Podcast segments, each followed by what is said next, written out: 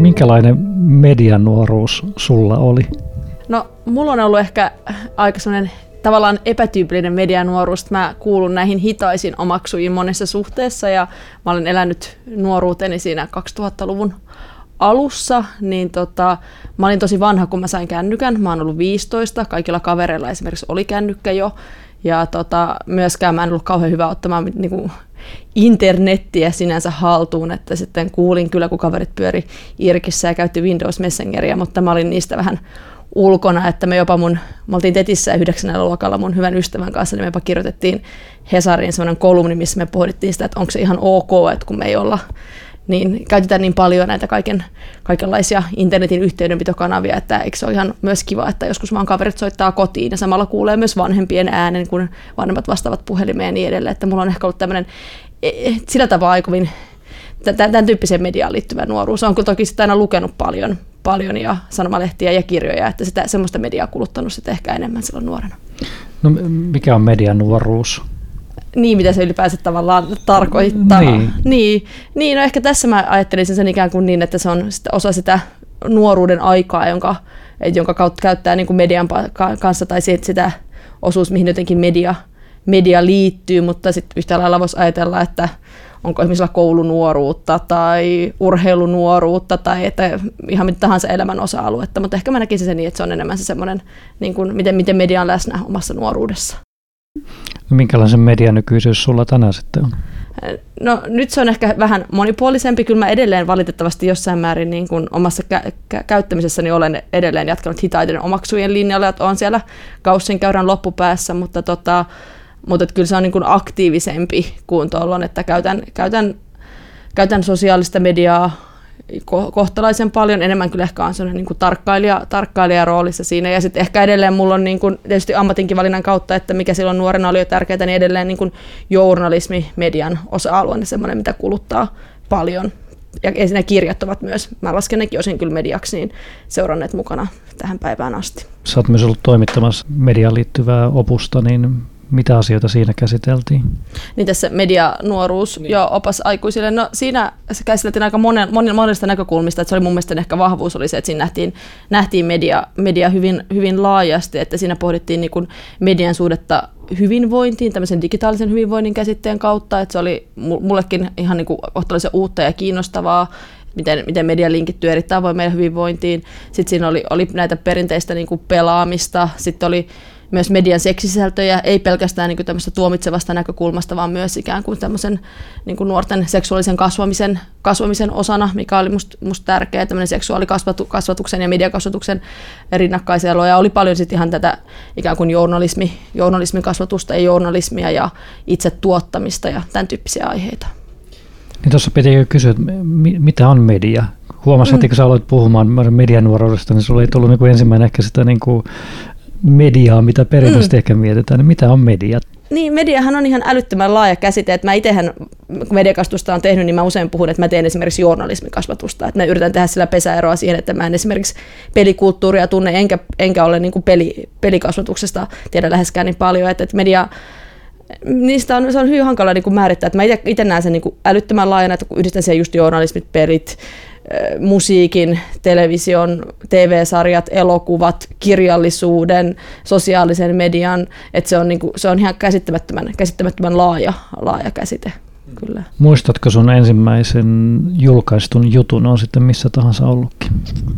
Mistä olisit ehkä saanut rahaakin vaikka, sanotaan näin määritelmänä. Tämä, tämä helpottaa tämä määrit, mistä on saanut rahaa selkeästi. Tota, me ollaan kahdeksannella tai yhdeksännellä luokalla, tai itse asiassa samaisen ystävän kanssa, kenen kanssa oltiin myöhemmin Hesarissa Tetissä, niin tehtiin tämmöisen, olisiko se nimi ollut Peili, tällainen ehkä sen ajan jonkin sortin mediakasvatusaiheinen julkaisu, tai sitten se oli joku äidinkielenopettajan julkaisu, mä enää muista, mutta sinne kirjoitettiin artikkeli tuosta jostain Mari Rantasilan kirjasta oltiin tekemässä TV-sarjaa. Ja me oltiin, kuin oltiin seuraamassa sarjan kuvauksia Lastenlinnan sairaalassa – ja tehtiin sit siitä semmoinen pieni juttu. Ja sitten mun mielestä maksettiinkin joku pieni korvaus. Miltä se tuntui, kun se oli näit sen jutun ihan niin kuin olihan, valmiina? Olihan se ihan kauhean kutkuttavaa. Se oli, se oli hauskaa, hauska fiilis, että, että kyllä siitä tuli ihan semmoinen oman, omanlaisensa, että tässä on tämmöinen meidän konkreettinen tuotos, mikä ollaan saatu aikaiseksi. Mikä sua viehättää tuossa työssä, yleensä niin kuin sanotaan nyt toimittajan työssä? Journalismissa, no kyllä siinä mun mielestä se, että koko ajan on uutta. Et mä oon aika nopea liikkeissäni, niin mä pidän siitä, että jotenkin asiat vaihtuu ja pääsee syventymään uudenlaisiin aihepiireihin, että se on musta ollut kauhean kiinnostavaa. Mä pidän kirjoittamisesta paljon, se on, mä oon ollut myös TV-puolella töissä, mutta kirjoittaminen on mulla yksi niin kuin luontainen tapa ilmaista, ilmaista itseäni. Ja kyllähän siellä on taustalla ollut myös se semmoinen, minkä mun mielestä usein ehkä vähän niin kuin toimittajat saattaa sivuttaakin, mutta kyllä siellä on myös sellainen tavallaan, että on se sellainen yhteiskunnallinen rooli ja yhteiskunnallisen vaikuttamisen mahdollisuus, niin kyllä semmoista kietoutuu. Että tällä hetkellä mä oon, teen niin kuin hyvin paikallista, mä teen Helsingin Sanomien semmoista HS Espoo Espoo-lehteä, että mä oon tavallaan tosi siellä niin kuin ihmisten arjessa ja ruohonjuuritasolla ja se on ollut musta ihan älyttömän kiinnostavaa, koska se on tosi erilaista kuin se, mitä mä oon koskaan aikaisemmin te- tehnyt ja myöskin mun mielestä tapa tavalla, miten journalismi voi olla läsnä ihmisten todella arjessa ja tosi niissä pienissä jutuissa, niin kuin siinä hasusta ja sanotussa liikennemerkissä, niin siinä on jotenkin ihan kokonaan oma ulottuvuutensa, mikä on tosi kiinnostavaa. Mikä on sun alueellisen toimitetun jutun niin kuin mielenkiintoisin juttu, mikä sulla on tullut vastaan? Mm, no ehkä jos mä omistani ajattelen, niin oli tämmöinen, missä ikään kuin alueellinen ja sitten laajempi yhteiskunnallinen kohtaus musta aika hyvin. Espoossa on tämmöinen kaupungin osa kuin Kauklahti, ja siellä on tämmöinen vähän niin kuin ns. vanha keskusta, mikä on osin peräisin 1900-luvun alusta, ja Kauklahti on parinkymmenen minuutin junamatkan päässä Helsingin keskustasta, itse ylikin varmaan melkein puolen tunnin, niin, tota, niin sitten sinne on yhtäkkiä alkanut ilmestyä, sinne tuli ensin semmoinen tosi hyvä kalakauppa, sitten siellä on aika aktiivinen K-kauppi ja sitten siellä on vanha, vanha leipoma, mikä on niin 1800-luvulta peräisin oleva ja sitten sinne perustettiin vielä todella hyvä niin kuin lihakauppa ja sitten me lähdettiin penkomaan, että miten on tavallaan mahdollista, että tänne NS-lähiöön on muodostunut tämmöistä kivijalkakauppaa, mitä on vaikea saada välillä niin kuin keskustaankin ja sitten siihen sai haasteltavaksi myös pari niin kuin kaupunkin maantieteilijät, jotka rupesivat verka, vertaamaan sitä Fiskarsia ja Matilde Daaliin ja niin kuin tämmöistä tavallaan alueiden erityispiirteistä puhuttiin, niin se oli musta kauhean kyllä jotenkin kiinnostavaa, että siinä ikään kuin se paikallinen ilmiö laajeni myös sitten isompaan keskusteluun. Selvisikö siinä just, että miksi ne on tullut tällaisia? No se kyllä vähän todettiin, että saattaa olla jossain määrin sattumaa hyvin pitkälti. Ne paikalliset yrittäjät puhuivat sattumasta voimakkaasti, mutta toki siinä on myös, että se sattumalla pitää olla niin kuin olosuhteet, että esimerkiksi siellä oli sitä kivijalkatilaa, ja siellä oli ihan tehtykin tarkoituksella, vaikka että kun siellä oli kaavoitettu uutta asuinaluetta 2000-luvun alussa sen vanhan kylkeen, niin sinne oli pakotettu kaavalla kivijalkaliiketilaaminen, vaikka se lihakauppa nyt tuli. Et ikään kuin tämmöinen sattuma, ja sitten myös, myös tämmöiset ihan niin kuin kaupunkipoliittiset kaavoitukselliset keinot oli siinä yhdistelmänä. Sä oot ollut Ylellä ja, ja nyt Hesarissa, mutta oot ollut myös Helsingin kaupungin nuorten mediatoimituksessa. Minkälainen juttu se oli? Se oli ihanaa. Se oli semmoinen pitkäaikaisen unelman täyttymys. Silloin Helsingin kaupungilla on toi nuorten ääni-toimitus, jolla on pitkät perinteet. Mä itse ollut nuorten ääni-toimituksen nuori aikoinaani lukiossa. Niin sitten sinne, kun Ismo Kiesiläinen jäi sitten työvapaalle, niin haettiin, haettiin sijaista kahdeksi vuodeksi. Ja mä hain sitä, koska mä olin, mä ajatellut, että mä haluaisin tehdä nuorten kanssa töitä, että se kiinnosti mua tosi paljon ja se oli kyllä tosi, tosi hauskaa, että se oli ihan mielettömän opettavaista ja musta tuntui, että se teki tosi hyvää olla vähän aikaa myös pois journalismista. Tai niin kuin tavallaan siitä, että itse on toimittaja, että oli niin kuin tuottajan roolissa ja seurasi vähän niin kuin ulkopuolisen silmin, mitä uutiskentällä tapahtuu, niin se oli kyllä oli tosi, ja ne nuoret oli aivan upeita, että siinä oli kyllä ihan mun niin kuin hauskimpia, hauskimpia työkokemuksia oli se pari vuotta. Saiko sä jotain oivalluksia siihen omaan työhön, kun sä katsoit niiden nuorten työtä ja millä tavalla ne teki juttuja? No kyllä. Musta tuntuu, että esimerkiksi vähän semmoista niin kuin just kuuluisaa laatikon ulkopuolelta ajattelua, että esimerkiksi kun mietitään, että ketä voidaan haastelta juttuihin, niin vaikka nuorilta saattoi tulla, että ne miettii nuorten harrastamista ja niin kuin liittyviä stressejä, stressejä, ja sitten ne keksivät, että voi olla yhden pieno-opettaja, koska se opettaa monia, monia nuoria tavalla, että ehkä itse olisi lähtenyt jostain niin tutkijalinjalta tai kauhean korkealta purkaa sitä, ja sitten nuoret niin kuin kykeni löytämään haasteltavia aika hyvin läheltä. Ja myöskin ehkä tavallaan se, mikä mulle konkretisoitu niin vahvasti siellä oli myös se, kuinka journalismi on vaikuttamisen väline, koska nuorten äänitoimitus on se on nuorten vaikuttamistoimintaa, missä sitä journalismia käytetään tapana tuoda nuorten ääntä kuuluviin yhteiskunnallisessa keskustelussa. Ja vaikka mä oon tavallaan niin kuin aina tiennyt sen, niin tuollaista tavallaan, kun se koko mun työ oli sitä, niin se konkretisoi myös sitä niin kuin journalismin valtaa ja merkitystä ihan uudella tavalla. Tuliko sulla uutta otetta, miten sä käsittelet esimerkiksi aiheita, mitkä liittyy nuorteen tai nuorten käyttäytymiseen? No kyllä jossain määrin, että kyllä mä niinku huomaan olevani tavallaan semmoinen niinku tai toivon olevani vähän silleen maltillisempi ja sitten, että yritän, yritän välttää semmoisia niin nuoriin liittyviä kauhistelu, kauhistelujuttuja ehdottomasti ja myöskin ehkä se tavallaan, miten itse kohtaa nuoria, että mä itse just kävin pari viikkoa sitten haastattelee yhtä, se oli kyllä yli parikymppinen, mutta semmoista nuorta, kello oli aika vaikea tausta, niin kyllä mä huomasin siinä tavallaan tavassa, millä mä olin hänen kanssaan, niin tuli vähän niin kuin semmoinen olo, niin kuin mä olisin ollut niiden mun, mun vanhojen nuorten kanssa tekemisissä, että kyllä se on, on se vaikuttanut kyllä siihen. No sulla on niin kuin jonkunlainen kytkös tuon kautta niin kuin nuorisotyöhön, niin osaako sanoa, että miten tämä mediamaailma niin kuin nuorisotyön kontekstissa näyttää? Nyt puhutaan nyt vaikka sitten siitä mediakasvatuksesta tai journalismikasvatuksesta, niin mikä tällaisen nuorisotyön rooli siinä voi olla?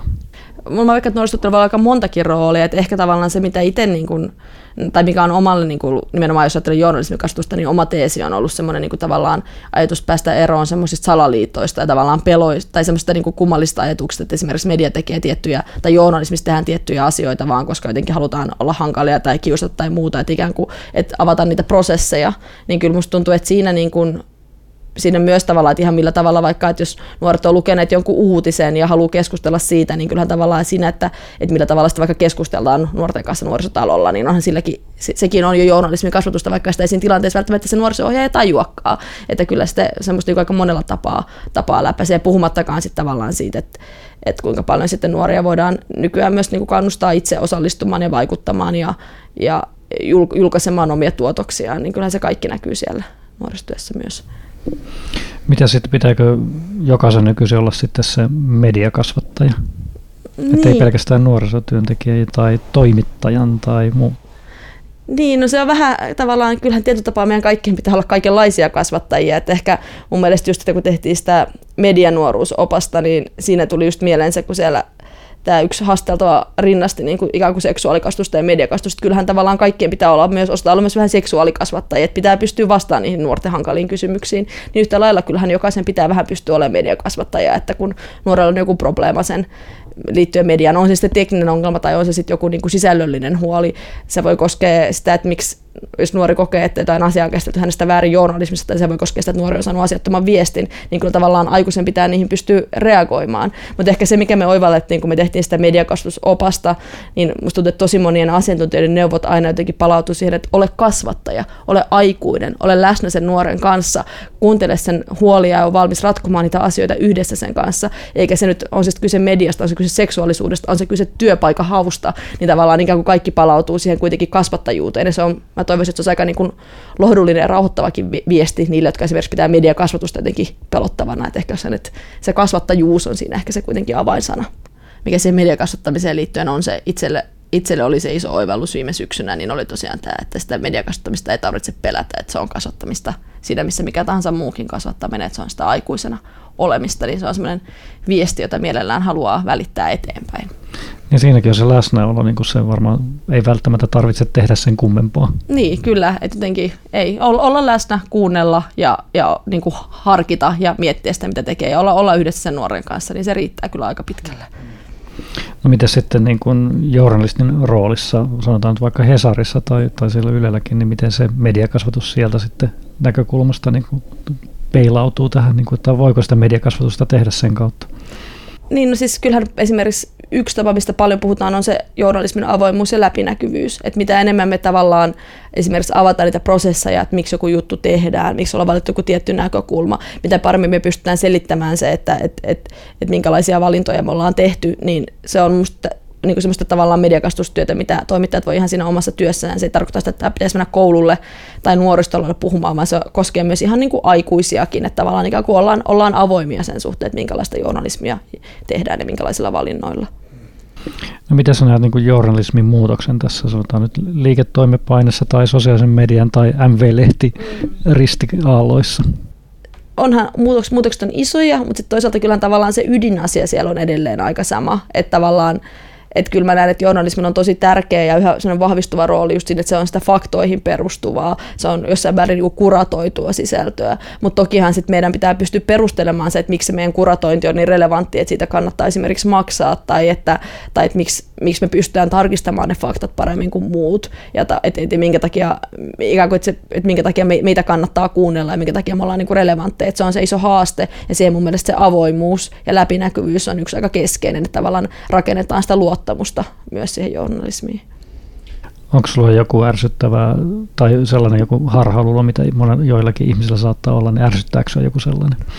No ehkä mua ärsyttää, siis vaikka se on todella tosi inhimillistä, mutta mua ärsyttää, että ihmiset lukevat jotenkin yhden jutun ja tekevät sen perusteella niin kuin tosi paljon jotenkin oletuksia, että et he lukee yhden jutun ja sitten on sillä, että Aa, no, että Hesari ajattelee aina näin tai Yllä tehdään aina näin, eikä välttämättä niin kuin huomata sitä, että, että kaksi päivää aikaisemmin on ollut juttu, mikä on kestänyt sitä samaa aihetta ihan eri vinkkelistä, että se on ehkä semmoinen tavallaan, että kokonaisuuksien hahmottamisen puute. Toki mun mielestä siitä ei voi moittia siis pelkästään niin kuin lukijoita, koska kyllähän meidänkin pitäisi pystyä ne kokonaisuudet sitten niin kuin paketoimaan ja näyttämään esimerkiksi vaikka linkkaamalla niitä vanhoja juttuja. Mutta ehkä semmoinen niin tavallaan journalismiin liittyvät hätäiset johtopäätökset ja yleistykset, niin ne harmittaa, harmittaa aina välillä, mutta sitten toki niissä on ehdottomasti toimittajillakin kyllä peiliin katsomista. Oletko sä nyt toimittajana myös somessa? No, on me tavallaan, siis kyllä mulla on esimerkiksi Twitter-tili, missä, missä mä olen tuon ilmi, että mä olen Helsingin Sanomien toimittaja, mutta mä käytän sitä tosi vähän. Mutta kyllä mä sitten sieltä, jos esimerkiksi joku on mulla sitä kautta yhteyttä, niin reagoin. Instagram-tili, niin mä itse asiassa laitoin, laitoin tota yksityiseksi just sen takia, että mä ajattelen, että sitten siellä on niin, ei semmoista työhön liittyvää, että koen, että se on ehkä kuitenkin parempi niin. Facebookkin mulla on yksityinen, mutta se on aika, aika laaja, että kyllä mä siellä, niin kun, jos mä sinne kirjoitan, niin kyllä mä tavallaan ajattelen sitä, että se voi teoriassa lähteä sieltä myös leviämään laajemmalle. Että kyllä mä jossain määrin olen, olen toimittaja kyllä myös somessa. Pitääkö olla kahdensuuntainen tänä päivänä? Niin. No siis kyllä, kyllä jossain määrin se vuorovaikutus on musta ihan älyttömän jotenkin oleellista, että se on, se on, se on tota noin niin relevanttia. Ehkä itse on enemmän valinnut semmoisen, että, että jos muhun ollaan yhteydessä, niin mä reagoin ja mä kuuntelen ja mä olen niin kuin sit siinä läsnä, mutta en välttämättä itse niin kuin aktiivisesti ota, ota muuten, muuten kontaktia. Mutta nämä on tietysti makukysymyksiä. Mm. Kun puhutaan verkosta ja yhteisöstä, niin tulee usein mieleen tällainen kärkkäät mielipiteet ja vastakkainasettelu, mutta sä oot myös tällaisessa sopiva sovittelujournalistit ryssä mukana, niin miten sellainen toiminta sitten toimii, että niin kuin sovitellaankin asioita eikä pyritä löytämään sitä mustavalkoista puolta, mikä on taas yksi yleistys jostakin mediasta, että ne pyrkii vaan tekemään vastakkainasettelua. Niin, no kyllähän se niin kuin edelleen jotenkin palautuu siihen monipuolisuuteen ja semmoiseen kuulemiseen, että kuunnellaan mahdollisimman monia, monia ääniä ja jotenkin pyritään tekemään se juttu mahdollisimman monipuolisesti. Se on ehkä tavallaan verkkokeskustelujen saralla ollut musta kiinnostava tämä on täysin epätieteellinen havainto, mutta musta, musta on tuntunut, että esimerkiksi noissa meidän paikallisuutisissa Hesarin nettisivuilla niin keskustelu on pykälää laadukkaampaa kuin mitä se on niin kuin laajemmissa uutisissa. Mä en tiedä, johtuuko se ikään kuin sit siitä, että kun ne tulee ihmisiä niin lähelle, ja tavallaan kaikki ihmiset on ikään kuin tietää niistä aiheista jo jotain, jotka sen keskusteluun osallistuu, että heillä on joku tavallaan ikään kuin yhteinen pinta, mistä käy sitä keskustelua, mutta on ollut niin kuin usein paljon, paljon niin kuin jotenkin fiksumpia, että ehkä tavallaan jotenkin semmoisen just sen yhteisen, että pitäisi löytää se joku yhteinen, mistä keskustelua lähdetään rakentamaan, niin ehkä se, se voisi tästä keskustelusta myös niin kuin semmoista sovittelevampaa ja niin kuin ei niin kärjekästä. Tunneeko jotain, ennen kuin sä julkaiset tai viet eteenpäin jotain juttua, niin sellaista, että tässä on iso vastuu, että mä teen tämän jutun yhteiskunnalliseen keskusteluun tai mihin tahansa juttu? Kyllä, siis kyllä sitä aina melkein ajattelee. Että kyllä sitä tavallaan miettii, että sit silloinkin kun se on joku pieni juttu, niin sitä tavallaan miettii sitä, että mikä tämä nyt merkitys on ja millä tavalla tämä on relevantti. Mutta kyllä mä mietin aika paljonkin itse asiassa niin sanavalintoja ja tavallaan sitä, että, että, että minkä, miksi, miksi se aihe on valittu ja minkä takia tämä juttu tehdään. Että kyllä se, kyllä se sille sinne mielessä sanoa, että vastuu painaa kyllä.